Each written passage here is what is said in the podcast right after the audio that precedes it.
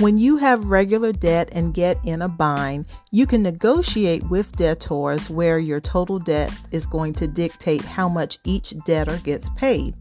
But when you owe the IRS, they want to dictate how much everyone gets paid, including you. I'm Deltrice Hart Anderson, keeping the IRS out of the pocketbooks, wallets, and bank accounts of taxpayers.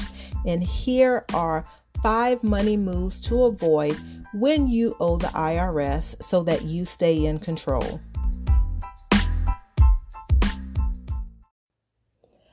So, you have a student loan debt that you've been paying like clockwork, no issue, $250 a month. Fast forward inflation, where the gas prices are extremely high, grocery bills are much higher as well, and life happens. You have to buy a new car because yours broke down. Perhaps you have a new kid on the way.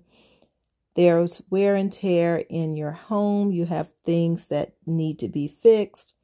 Whatever the case may be, you name it, your financial house is no longer the way it used to be.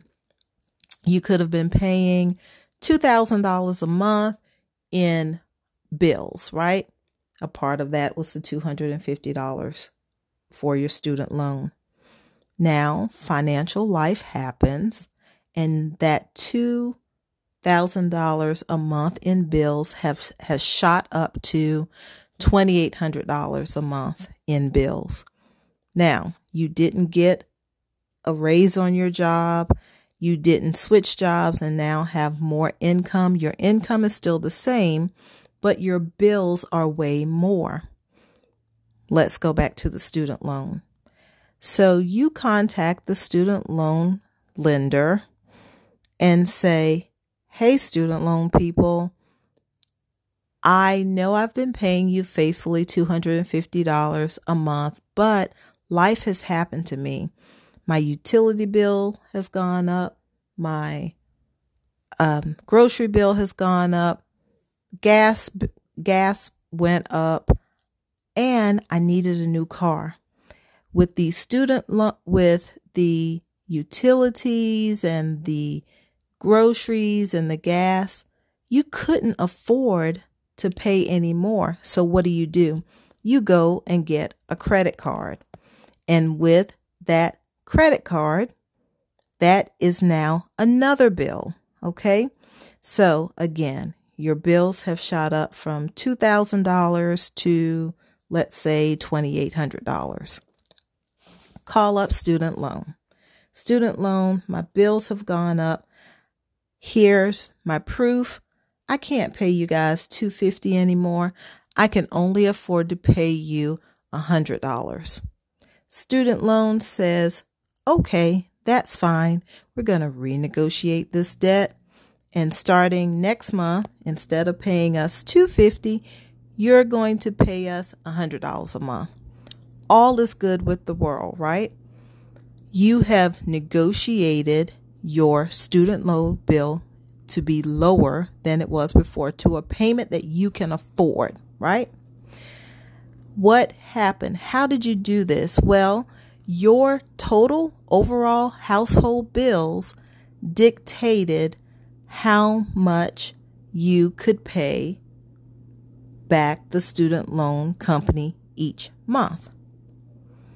Now, that trick works for the student loan, or I should say, those negotiations, not that trick, because it's not a trick, but those types of negotiations may work for student loans. It may even work for credit card companies. But guess who it doesn't work on? It doesn't work on the IRS. Why?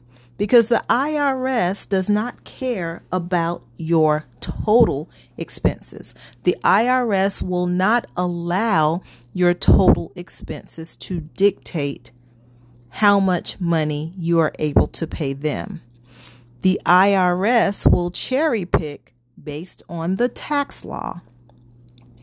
The IRS will determine which of those bills doesn't matter that you went from 2000 to 2800 the IRS will look at which bills they decide will be considered allowable so that your bill can be reduced with them. Your monthly payment can be reduced, if at all, with them.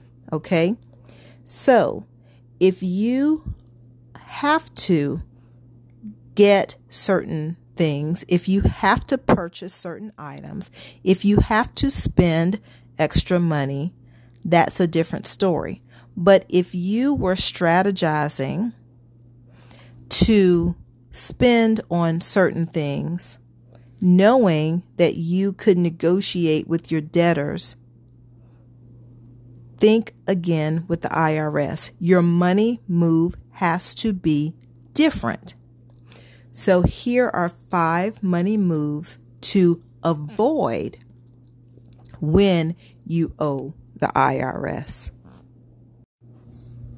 Money move number one to avoid is buying the latest, greatest, biggest, baddest vehicle.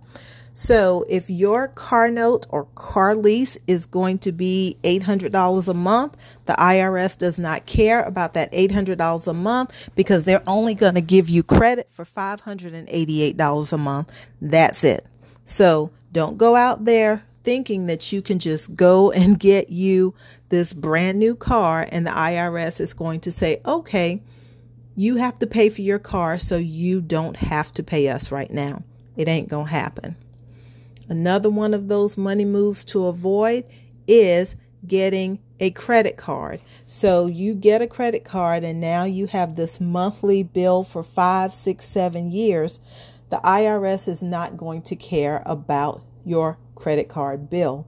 Why? Whatever you charged on the credit card probably could have been avoided or you p- could have deferred purchasing whatever you made until you paid off the IRS.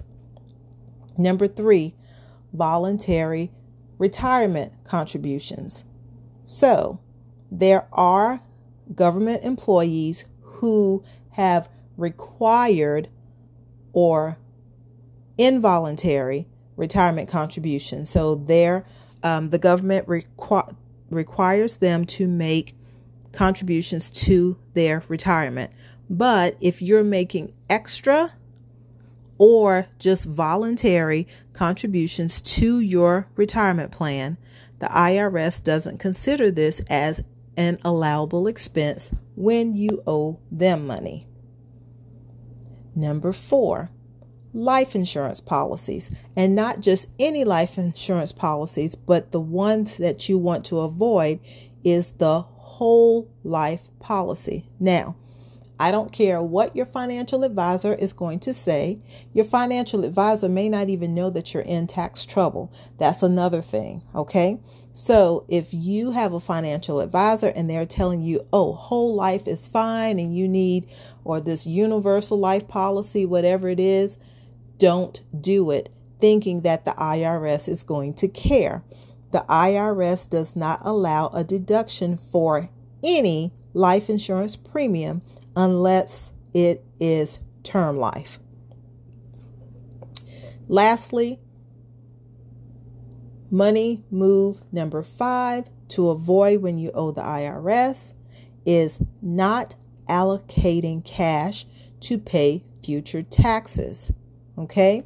So, if you are able to get put on a payment plan, or if you find yourself eligible for currently non collectible status, if you end up owing the IRS in the next year or years to come, guess what? The IRS will, if you're in currently non collectible, they will get you out of currently non collectible and you will owe whatever they say that you owe. If you're in a payment plan, you will get kicked out of the payment plan and you will have to try to apply for the payment plan again, or your payment plan will increase. So, the last thing you want to do is keep piling up taxes.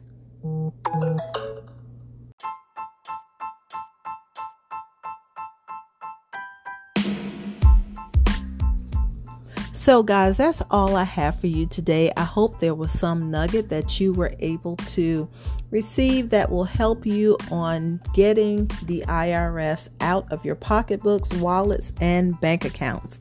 If you are ready to deal with your situation head on, we're here to help you and support you in a non judgmental way. Please schedule a time to chat with me at www.callthetaxpro.com. That's www.callthetaxpro.com. And if you should decide to go it alone, please just keep these tips in mind. I'm Deltrice Hart Anderson, keeping the IRS out of the pocketbooks, wallets, and bank accounts of taxpayers. Thank you guys so much for listening once again. Till next time, bye, y'all.